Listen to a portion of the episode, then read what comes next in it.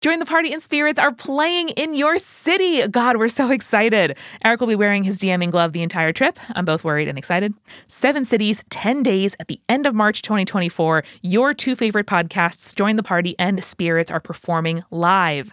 We're playing games, rolling dice, making monsters, and a whole lot more. So come see us in Seattle at the Hereafter on March 21st, Minneapolis at Granada on March 22nd, Chicago at Reggie's on March 24th, Boston At the Rockwell on March 25th, New York City at Littlefield March 26th, Philly at City Winery March 27th, and DC at Atlas Brewworks on March 28th. Get your tickets right now at jointhepartypod.com slash live. That's jointhepartypod.com slash live. There you can see all the ticket links and find the city that works for you. When you're rolling the bones, your future is looking good. Join us. Oh, oh, oh, O'Reilly. You need parts? O'Reilly Auto Parts has parts. Need them fast? We've got fast. No matter what you need, we have thousands of professional parts people doing their part to make sure you have it. Product availability.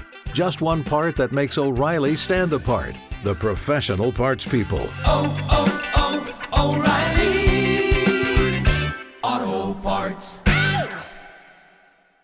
Welcome to Spirits Podcast, a boozy dive into mythology, legends, and folklore. Every week we pour a drink and learn about a new story from around the world. I'm Julia, Amanda's off today, and this is episode 226, Soju with Dr. Hyunhee Park. I am just so thrilled that we were able to get Dr. Park on the show. It's not often that we talk about the like alcoholic spirits portion of spirits. So to learn about soju and to learn about the history of it and some of the mythological ties to it was such a fun conversation to have. Other fun conversations that I can imagine having would be with our new patrons Olivia, Amaraya, Nicole, Woodwitch, Danielle, Kaylee, Brian, Julie, and Mackenzie. Welcome. Thank you so much for joining us. We really appreciate it. We couldn't make the show without you. We are so grateful that you choose to give us a little bit of your hard earned dollars every episode so that you can make the show possible. So thank you. And thank you to our supporting producer level patrons Alicia, Allison, Deborah, Hannah, Jane, Jessica Kinzer, Jessica Stewart, Justin, Keegan, Nieselkins, Liz, Megan Linger, Megan Moon, Phil Fresh, Polly, Sarah, Sana, Scott, Skyla, and Zazzy. And to our legend level patrons Audra, Drew, Jack Marie, Key, Lotta, Mark, Morgan, Necro Royalty, Sammy Todd, and Beam Me Up Scotty. It is such a delight to see all of your names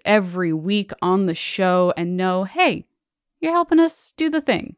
Thank you for that in terms of what I've been listening to, reading, watching lately that is helping me do the thing, is a book called All the Birds in the Sky by Charlie Jane Anders. Oh my god, if you love modern fantasy, magic, but also like sci fi and AI and like computers taking over the world, this is the book for you. It starts with two childhood friends and then finds them again after they've gone their separate ways and they've grown up. And it's just fantastic. I'm about like three quarters of the way through. Highly recommend. So that is All the Birds in the Sky by Charlie Jane Anders. And if you love all things spirits, you definitely need to check out our new merch, including a coloring book expansion from our previous coloring book. There's four new images that you can download right now. It is really, really cool. I love it so much. And Zoe, who designed our original coloring book, has done such a fantastic job with these new mythological creatures. I won't spoil which ones they are, but I think I think you'll like them. And we also have a mystery shirt option. So if you want to tempt the fates and see what kind of spirits shirt you get, uh, definitely go to spiritspodcast.com slash merch.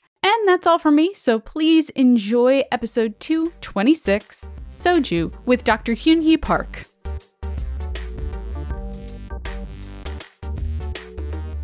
We were so excited to see a book all about the history and origins and significance of soju, and we're so delighted to have author Dr. Park with us today. Dr. Park, hello. Please let our audience know who you are and what you study. Hello. Thank you so much for having me. My name is Hyunhee Park. I'm an associate professor of history at the City University of New York. It's John Jay College and the CUNY Graduate Center. As you can guess from my last name, I'm originally from South Korea, the country of soju's origins. So, Dr. Park, can you tell us a little bit about your background and maybe your interest in mythology and history and folklore? Yes, my major field was history, but my husband majored in comparative folklore. So he has studied many folk tales, legends, and myths, and has told me many interesting stories related to his own research. Many stories like myths, legends, and folk tales have been transmitted orally from an ancient period when it was not so easy for people to leave records. These orally transmitted stories are indeed important and are sometimes the only available sources to explore many topics in history, particularly ordinary people's lives lived in the past, like, like foods and alcohols. That's awesome. That's such a good relationship that you can have with your husband and be able to tell each other these stories. Thank you.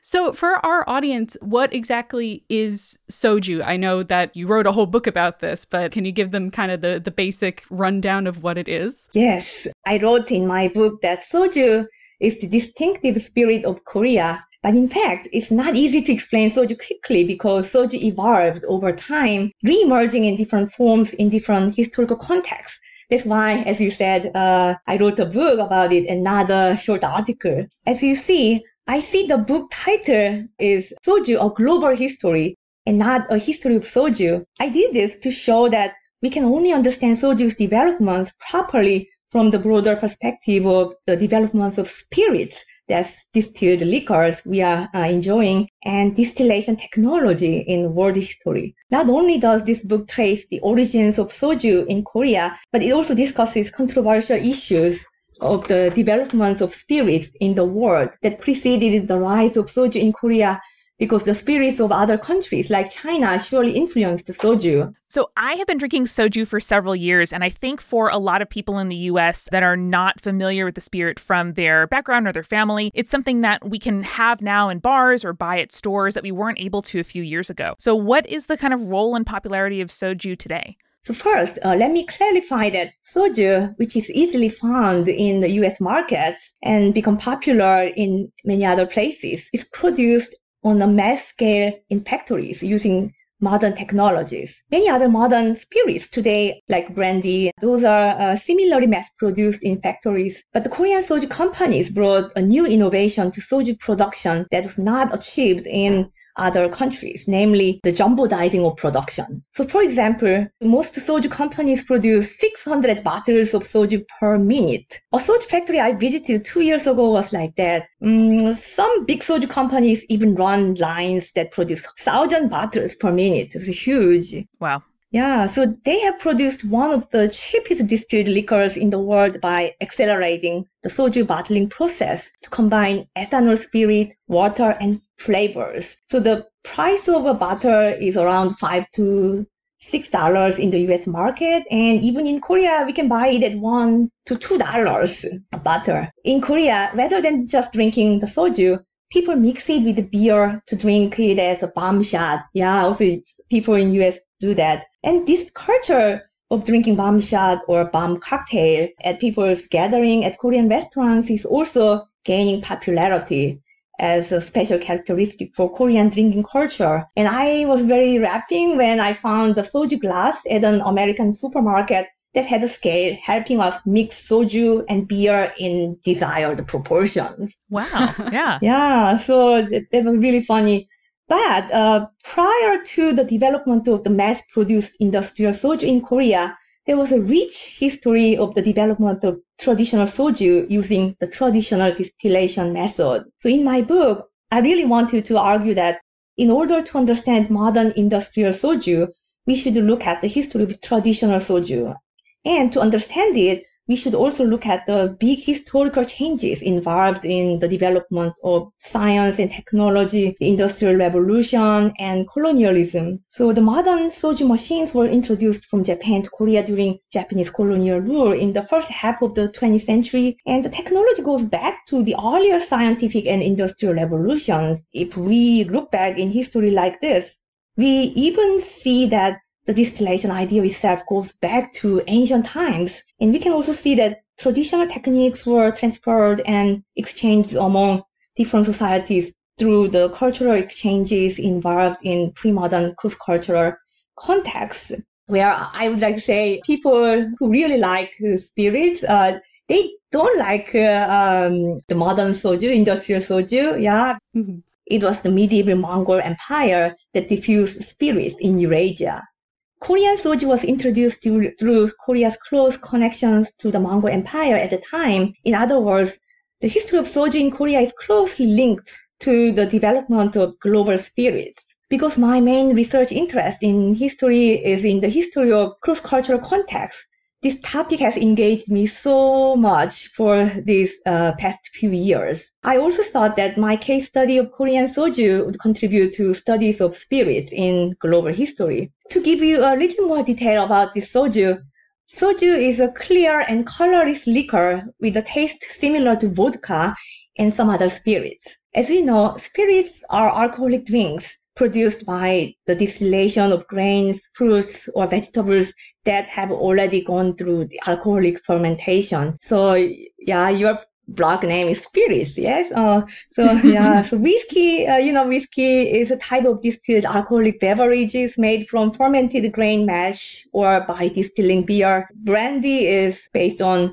uh, grape wine and vodka based on fermented cereal grains. There are different kind of spirits. Uh, maybe uh, you know some Asian spirits like baijiu in China and shochu in Japan. And soju and shochu was influenced by baijiu. It was called shaojiu uh, in in earlier period and even is known as Shaojiu too, the same Chinese characters. And um, many of you have probably heard about a very well-known brand of uh, baijiu, Maotai one of the famous spirits. So soju is not as famous as these spirits yet, but it's interesting. It's currently become popular in the last two, one or two decades on the international market. It's thanks to the recent pop cultural phenomenon of Korean wave Hallyu, represented by the growing popularity of K-pop, Korean dramas, Korean foods in today's globalizing world. So many people are familiar with this. So my friends and colleagues in the US told me that they began to drink soju after watching Korean dramas and going to Korean restaurants.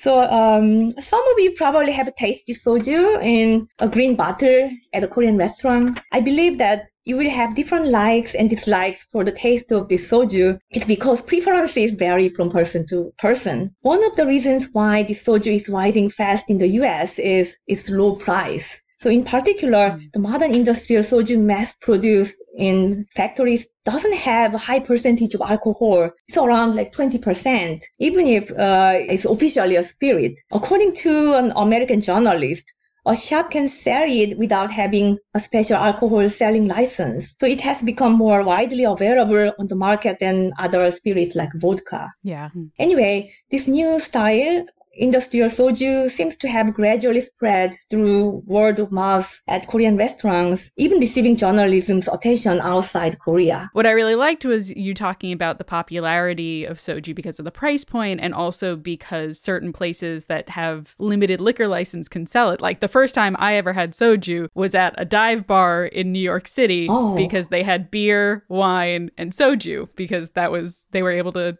serve it. And I was like, oh, I really like this. This is very good. really? Oh, that's so interesting. Mm-hmm. They didn't sell vodka or brandy, maybe. uh-huh. No, New York liquor licenses are very strange, uh-huh. but yeah, it managed to get soju on their menu and it was delightful. Oh, I see. Yeah, it's a different license to sell hard mm-hmm. liquor like whiskey, vodka, you know, brandy, things like that. So I think that's maybe a happy side effect of very stringent liquor laws that if you're interested in something a little bit stronger than either beer or wine, soju is available to you. But you said it was classified as a spirit as well. So I think it's a really interesting, just kind of like Venn diagram between those two spheres. Happy medium. Oh, yeah. I also talked about this. There's an issue about authenticity yeah, it's not just about soju, mm. but many alcohol. So which one we can define as a spirit or distilled liquor? Because soju, in order to popularize it, they had to lower companies lower and lower uh, the alcohol uh, content. Oh, really? And uh, so people began to bring new definitions, and we should be flexible. You know, there are all these interesting stories, and I also kind of argue that uh, it's better to be more flexible. Yeah, because there are all new kinds of foods emerge uh, when we try like new things based on different uh, context. I think so too. Yeah, let people get a taste for it and then they can kind of move up the scale of like, you know, the base level stuff and then the very authentic stuff. Right. Yeah. Can you tell us a little bit about traditional distilling of soju? We know about the industrial style now, but when people are snobby about authenticity, what do they miss? Like what used to be different? First, let me uh, tell you that I didn't know anything about this kind of technology. And when my uh, dear colleague, Dr. Paul Buell, asked me to join his comparative distillation uh, project, project. I didn't know about the terms and he said like, what's the Korean still like? Still. What, what do you mean? Still, I, and I didn't know the term still is the distillation device. Koreans used a specific kind of still to distill uh, soju. And I had to study everything from the beginning. And uh, it was really uh, interesting that this is really basic term, but I didn't know because it's very technical term for the this part of science. And uh, so Yes, uh, the Koreans used a special steel um, called soju gori, gori of soju. And to understand all this technology, I had to study from the very beginning what is distillation. And I realized uh, that uh, it has very interesting history and distillation also changed a lot of uh, things in global history. Distillation is a technique used to separate the liquid's constituents using boiling and condensing. So the boiling method takes advantage of the variant boiling points of components to create a vapor free of other impurities. Then it collects the purified vapor after uh, it returns to liquid forms like liquid drops. And uh, freezing technology, uh, freezing distillation applies the same logic where it's difficult to even explain that. And so I actually uh, drew a lot of pictures to show how people distill fermented alcohol to receive uh, more higher alcohol content uh, uh, drops. That was one of my favorite parts about that chapter was oh. the amount of like diagrams and stuff, and you can see they're all achieving a similar or basic concept, but they all have very different styles. I thought that was very interesting. Yeah, so where uh, the diagrams show like different kinds of styles and how that evolved. Of course, there are a lot of theories and different opinions about this, but basically it's interesting compared to just fermented wines, uh, like wine and uh, other sake. Uh, so they have lower alcohol content. It was easier for people to understand the logic and from the nature they found how things fermented and but distillation they had to take advantage of this uh, special technique and scientific theory. So it seems like it took some time for people to develop. And it seems like based on what we have like as a sources, uh, distillation wasn't invented in uh, many places. But at least we can see that distillation was uh, invented in some areas like the Middle East, Mesopotamia, China, and ancient Greece, and even India. There are, of course, a lot of debates about this. Another interesting thing is distillation is te- technique and technology, but is compared to other technologies, is quite simple. So uh, once they found it, it's not difficult for them to uh, spread, but they had to uh, find a reason to make it. In the ancient period, uh, some people distilled things, like fermented things, but mostly they used distillation to produce mercury or perfumes, hmm. not distilled alcohol. It's only in the medieval period, and more specifically the Mongol period from like 13th, 14th century, that distilled alcohol as a liquor and that began to spread. In my book, I connected this technology to the social need and big cultural changes. The Mongols, uh, nowadays people begin to learn about this Mongol period, the Mongol Empire that stretched from the Pacific to Hungary and they conquered so many places, including China and the Middle East. And of course, previously scholars focused on a lot of brutal conquests and destructions. Recently, scholars began to see a lot of kind of some positive effects like cross-cultural contacts. It just connected societies that were far from each other, like China and the Middle East, and even some European travelers like Marco Polo. So I'm teaching global history, and uh, there are a lot of travelers. Students uh, know about Marco Polo, so yeah, it's interesting. And Marco Polo also talk about the Mongols. Uh, yeah, drinking habit and uh, rituals. So the Mongols had to move fast and they drink a lot and drinking was very important. And also they provided alcohol as a gift to their generals. And yeah, so as a, for they used it as a rituals. It was very important uh, to have those alcohols all the time. But when they move fast, sometimes it get bad. Just fermented the liquor. Uh, so the historically is written as kumis is fermented mare's or cow's milk. And uh, so it's like wine, uh, just fermented drinks. When they were bringing uh, to distant places uh, for conquest or whatever, it gets bad easily. Yeah. When we look at the historical context, they encountered the, the distillation usually uh, performed in uh, in China, not in a large scale, uh, it seems like they during that period, uh, the China was under Mongol rule and the distillation spread. And the Chinese also distill their own uh, shaojiu it seems like they had it a little earlier. Uh, there are a lot of debates about the origins of distilled liquor in China. I also uh, try to give some convincing uh, explanation in my book. It's very complicated. But anyway, so, and uh, the Mongols adopted it. And then once they distilled their own fermented drink kumis, and they could preserve it. So sometimes they call this like a good liquor, uh, sain darsun. This kind of good liquor uh, became spread and the great thing is the Mongols were able to bring it to many places because it doesn't get bad. And uh, just one interesting episode I tell you, I went to a museum in Andong. Uh, it's famous for its traditional Andong soju. I bought like traditional soju bottle and I asked the, the seller, and when is the expiration date? By when I can? And he said, there's no expiration date. oh wow! And I was surprised. I was stunned. And, and he said,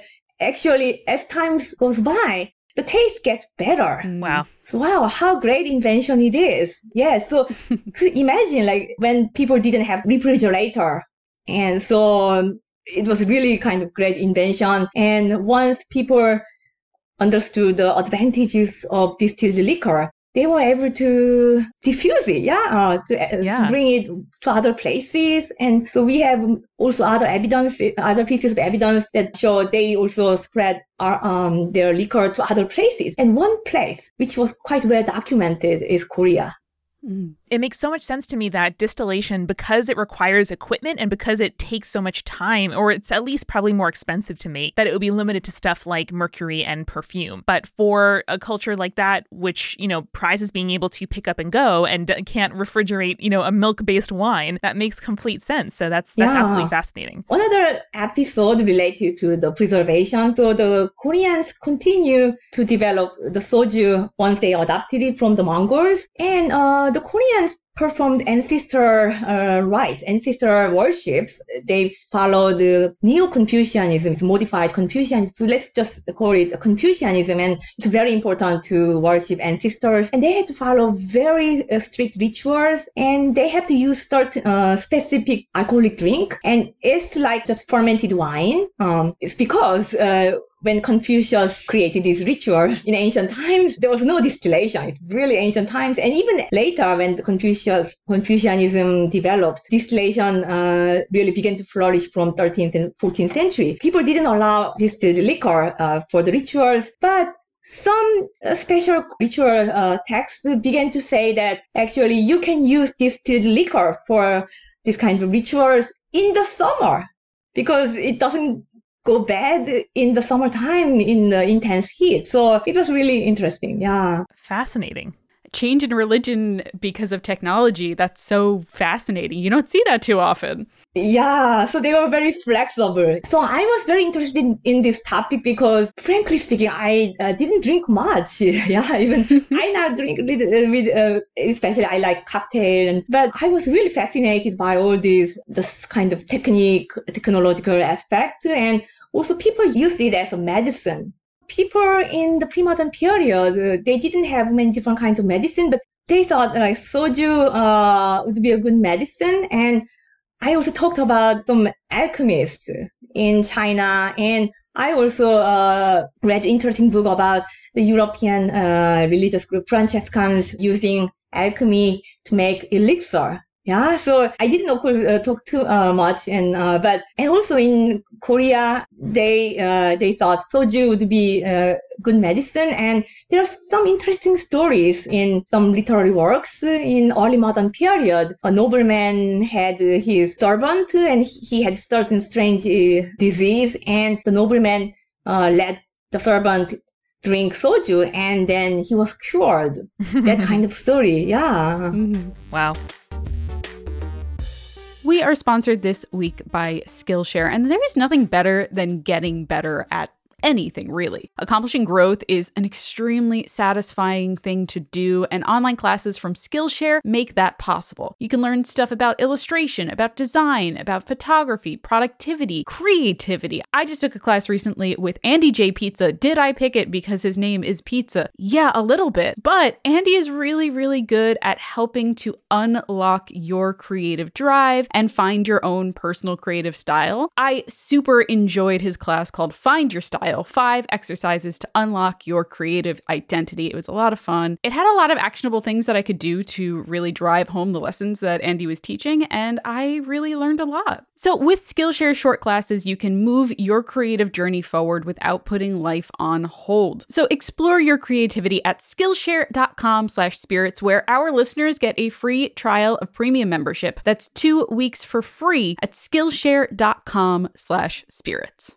We are also sponsored this week by DoorDash. Hey, listen, sometimes it is just you had a long day, and the last thing you want to do is have to create a whole big meal. Even something as simple as like microwaving a meal that does not sound appealing to you can just ruin your night. And that is why I turn to DoorDash on nights like that. DoorDash connects you with restaurants that you love right now and right to your door. You can also get grocery essentials that you need with DoorDash too, which is new and very exciting. You can get drinks, you can get snacks, you can get other household items delivered to you in under an hour, and ordering is super easy. Just open the DoorDash app, choose what you want from where you want, and your items will be left safely outside your door with a contactless delivery drop off setting. With over 300,000 partners in the US, Puerto Rico, Canada, and Australia, you can support your neighborhood go tos or you can choose from your favorite national chains. And for a limited time, our listeners get 25% off and zero delivery fees on their first order of $15 or more when you download the DoorDash app and enter the code CreepyCool, all one word. That's 25% off up to a $10 value and zero delivery fees on your first order when you download the DoorDash app in the App Store and enter the code CreepyCool. Don't forget that's code CreepyCool, all one word, for 25% off your first order with DoorDash. Subject to change, terms apply.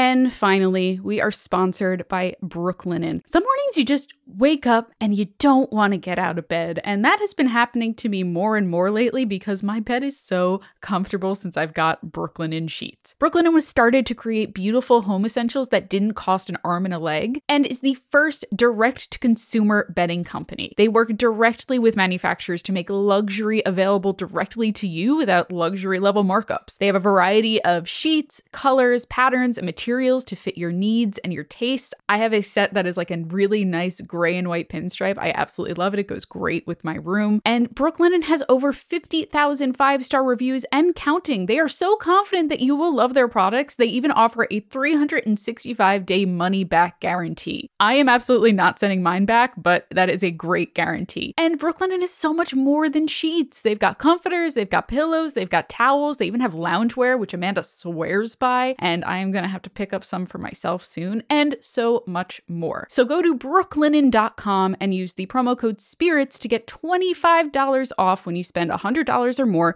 plus free shipping. That's B R O O K L I N E N.com and enter the promo code SPIRITS to get $25 off when you spend $100 or more, plus free shipping. brooklinen.com and use the promo code SPIRITS at checkout. And now let's get back to the show.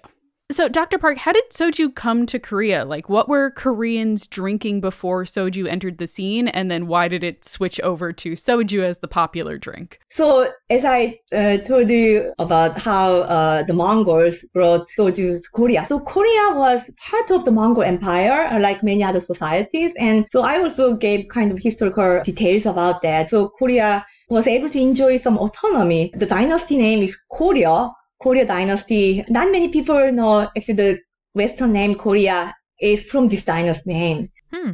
This dynasty is interesting, especially uh, at the end of the dynasty, it was influenced by the Mongols, but it had also some kind of uh, positive uh, influences because it was connected to the broader Mongol Empire. And it's not just Chinese cultures, but many other cultural uh, aspects in the Middle East and the wider, uh, broader Mongol Empire were introduced to, to Korea. Soju is one of them. It's at the Mongol period that the Chinese shaojiu and also arak, it was also called arak in Chinese document. And the first document that introduced arak as a distilled liquor and it explains like distillation, like is Chinese document in the Mongol period, 14th century. So Hmm. Through these connections with the Mongols, the Korea was a son-in-law's country and also vassal state, but the kings were sons-in-laws of the Mongol Empire. So they were able to enjoy some kind of privileges. And, and at the time, the first Korean documents began to talk about soju. That's a Korean transliteration of shaojiu, Chinese, yeah. And also arak, uh, in, in Korean, but actually it's the same. And so we know soju began to be popular from the Korea period. So I had to trace like what kind of drinks the Koreans drank before the soju because in earlier period we don't have the documentations and we have some interesting documents and uh, some earlier stories are involved with like very interesting and some strange folk tales. There's no uh, specific evidence that shows had distilled liquor, but we can see it's like fermented liquor, wine, or not the grape wine, and uh, but uh, like because the Koreans, uh, like Chinese, they fermented uh, grains in general. So like rice and for Chinese sorghum, but not distilled alcohol. So it has lower alcohol percentage. So you mentioned this great story in the book about this Korean liquor whose origin had to do with the god of the Eastern Sea kind of overturning a liquor jug and creating this type of wine. Can you give a little bit of background on that and then maybe uh, kind of tell us how that kind of reflects the types of alcohol that nobles were drinking versus more of like the common folk? Yeah, for the very early period of Korean history, uh, we have some documents about uh, alcohol and some stories are very mythological. Yeah very mythical. And so uh, this uh, god of the eastern sea is difficult to believe. Yeah it's, yeah but very interesting. And actually this one there are some other korean sources but this particular story is written in chinese encyclopedic work so chinese and koreans also had contacts at the time so koreans were also influenced by the chinese for uh, making but they also some documents also hint that the koreans also developed their own alcohol. And this story, the Eastern Sea story, is interesting because it says so. This Eastern Sea is in Chinese side. Uh, was greeting a lady from Goguryeo, one of the ancient Korean kingdoms, and he flirted her. She probably was beautiful, and but she declined his offer. So he was very upset, and Oh, no. he overthrew the liquor jug, and the content flew into a lake called Chuo. Later, story says, so that's how the water became wine in the region called Chuo, and the water that became wine is very tasty. So some scholars interpret it like uh, maybe that wine, special wine uh, called Chuo, had a special brewing technique that originates in the kingdom of Korea, the original place of the lady. So probably one of the Korean kingdoms developed this special alcohol brewing technique. So some Chinese poets also say, oh, the Shilla is another Korean kingdom, but their wine is very good. So some Chinese liked it, but also if we look at some other historical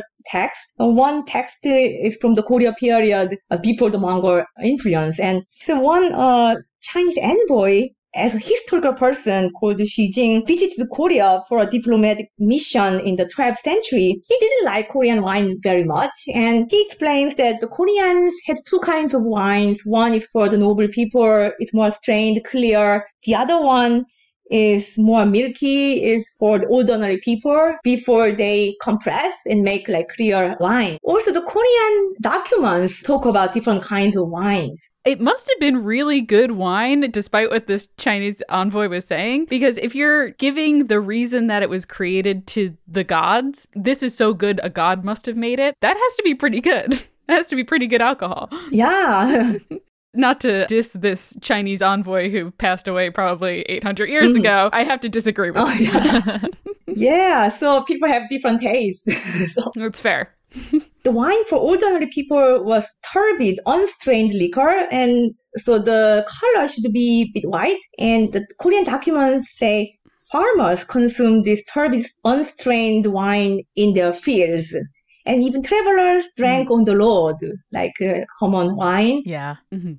This could have been similar to modern day makgeolli. Have you heard about makgeolli? No. It's getting popular and actually some uh, for, foreigners uh, non-korean people they really began to like it yeah uh, and uh, the different it's milky off-white lightly sparkling wine Uh, it's rice wine that contains a slightly sweet tangy bitter and astringent taste. And it's easier to make and there are different kinds of wine. Soju nowadays is quite uh, the same you know. Yeah so the Yeah. many companies try to make distinctive uh, soju brands but in general they kind of mix ethanol and other uh, flavors. But they say they bring some technology techniques to make something special. But anyway but makgeolli there are different kinds of methods maybe you will have a chance to see this makgeolli too. As far as i know it's becoming quite popular in japan korea's neighboring country. Okay.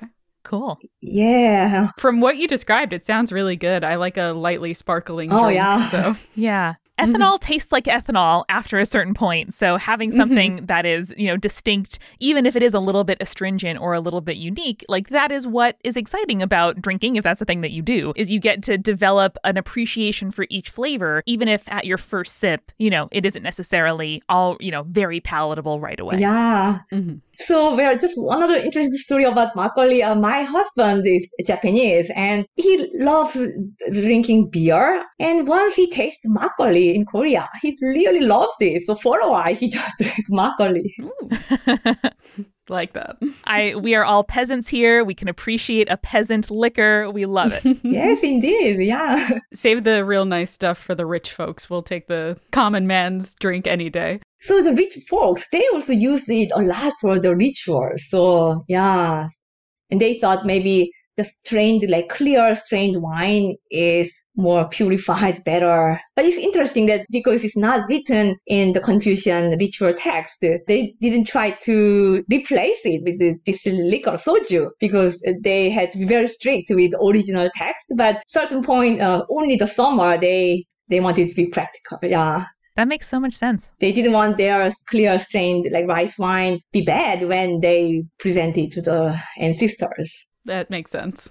Yeah, and, and you also asked me about how soju was introduced to uh, Korea from the Mongol Empire. Mhm. Uh, we have three interesting passages that explicitly uh, talk about soju and arak, another liquor. The first passage is about a soju group. So they were called soju group at the time. It appears in a biography of famous general at the end of the Korea dynasty. And one of the subordinates of the general loves drinking soju. And he always dr- drank soju with his group, soju group, or soju gang. yeah, they were very famous as a soju gang. And then later, the famous general realized they were uh, not doing their duty and just drinking soju. So they were punished. So there's one very explicit document wow. Soju was too good. yeah, interesting story. Another story is an edict from the Korea court, the government. They banned some expensive, like luxurious goods like silks, gold, and jade, and soju. Wow. Yeah, so we can see soju was very expensive goods. So, uh, Mhm. and it makes sense because uh, they made soju using rice. Rice was very precious and sometimes often there is like drought and uh, yeah in later period there are a lot of bans that prohibit the soju uh, also alcohol because that uses a lot of grain and people are starving to death but uh, so people were making soju and sometimes they even made it secretly Hmm. Anyway, so so soju we can see at the end of the Korea dynasty it became already popular. So it's not just the soldiers. So the previous theory uh, was that the Mongol soldiers brought soju and distilled liquor and soju and arak to Korea during their military expedition. But in my book, I show there are many other routes, many other routes like uh, merchants and scholars. So merchants brought a lot of soju and even uh, we can guess that maybe not ordinary people uh, at the time, but when the soju uh, was introduced to Korea at the end of the Korea period, probably rich people, wealthy people, nobles, they were able to enjoy soju, and maybe it was too much, like luxurious goods, and so they were it was banned. And uh, the merchants they were uh, also selling these kind of things, and and also I showed that it's not just soju, but many other uh, cultural things, foods like meat, uh, Korean barbecue. I believe many audience mm. tasted Korean barbecue at the Korean restaurants. Yeah. It's also another kind of popular thing. And some scholars argue that distilled liquor soju uh, worked very well with the meat. And even now, if mm. you go to Korean restaurant, people drink soju with this barbecue. And soju became popular from the end of the Korea period and later Joseon period. And actually the meat eating practice was influenced by the Mongols too.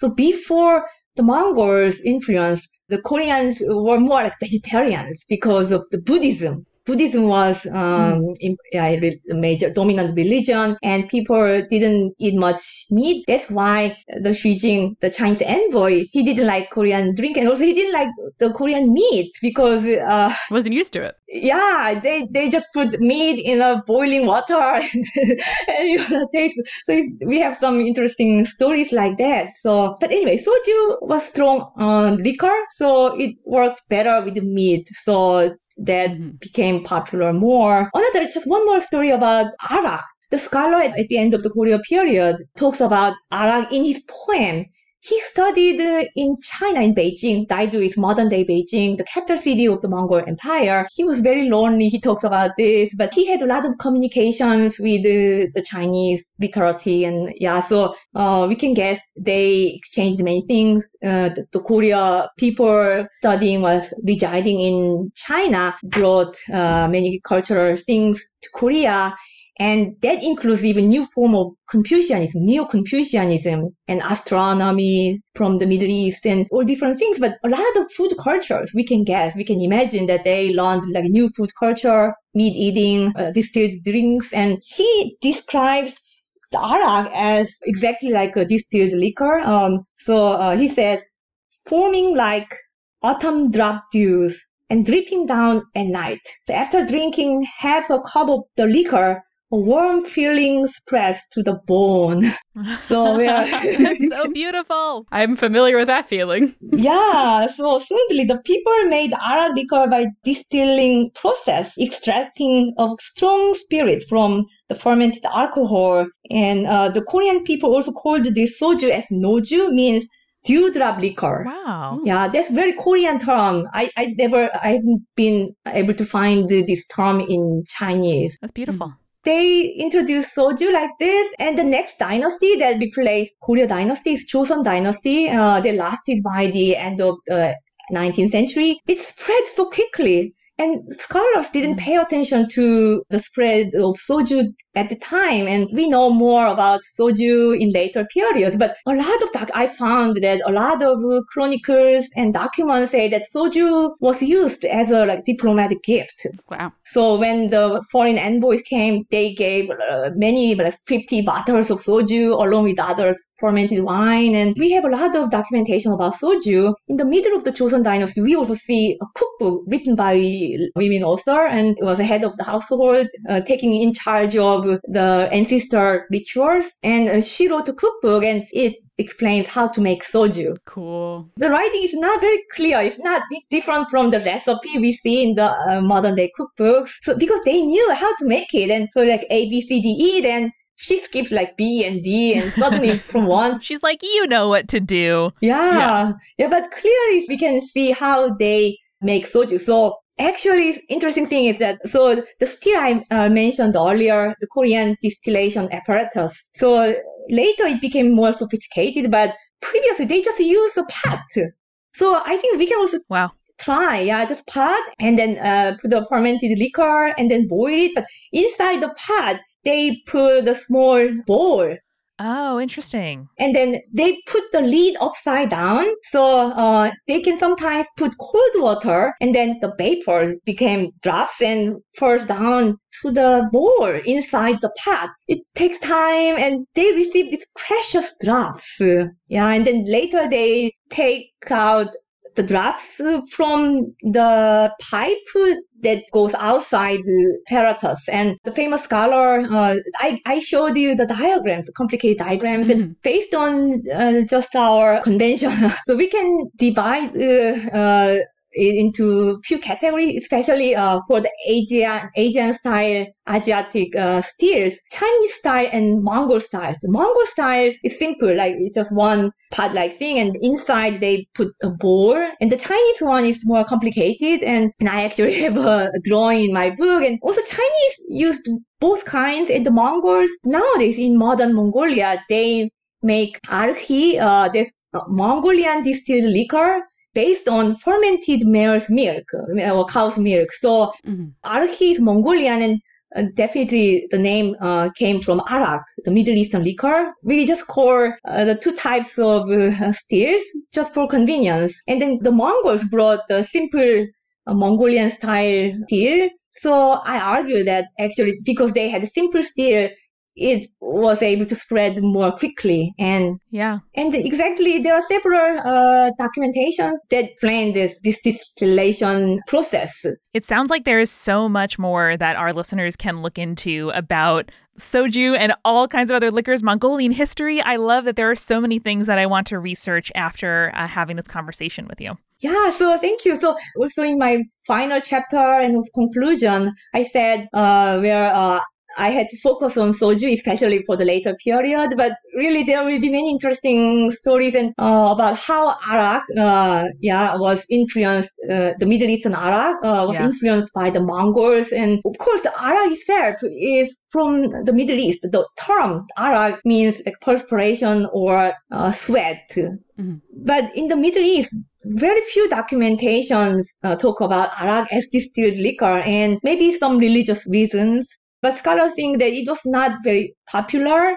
The Arak liquor um, was transferred to China through uh, the merchants, Indian Ocean trade, and the Chinese called Arak as a foreign or southern barbarian. That means foreign shaojiu, foreign uh, distilled liquor. I believe they thought is similar to uh, but a little different. And and then the Arak began to Uh, appear in many Chinese and Korean documents. And then after the Mongol period, also in Iran and Turkey. In Turkey, they have Raki is from Arak too, like A is bit silent, and then and Laki and also Arhi in Mongolia. So it just kept spreading. The European distillation, the European spirits also began to flourish more from the 14th and 15th century. So uh, compared to other wines, um, spirits has a little shorter history, but actually it goes back to uh, ancient period if we consider this uh, distillation technology. I called for more studies, and one of my colleagues, Alexander, he wanted to study the history of vodka. He read my article and very uh, he wanted to also study the history of vodka. So that's amazing. Yeah, I think we can all agree that liquor is a good idea. That's what I'm taking away from this. That distillation is an amazing chemical process and and, you know, most cultures and most people have a reason to distill spirits. Yeah. Yeah. Dr. Park, thank you so much for sharing all, I'm sure, just a fraction of your knowledge about soju with us. I cannot wait to read the book again with all of the knowledge that I have now. Thank you so much for joining us. I should thank you so much for inviting me to talk about my new book and share more stories with readers interested in various stories in our lives. And yeah, it was really fun and it was my absolute pleasure to talk with you. Of course. Aw, thank you so much. And everybody, remember stay creepy, stay cool.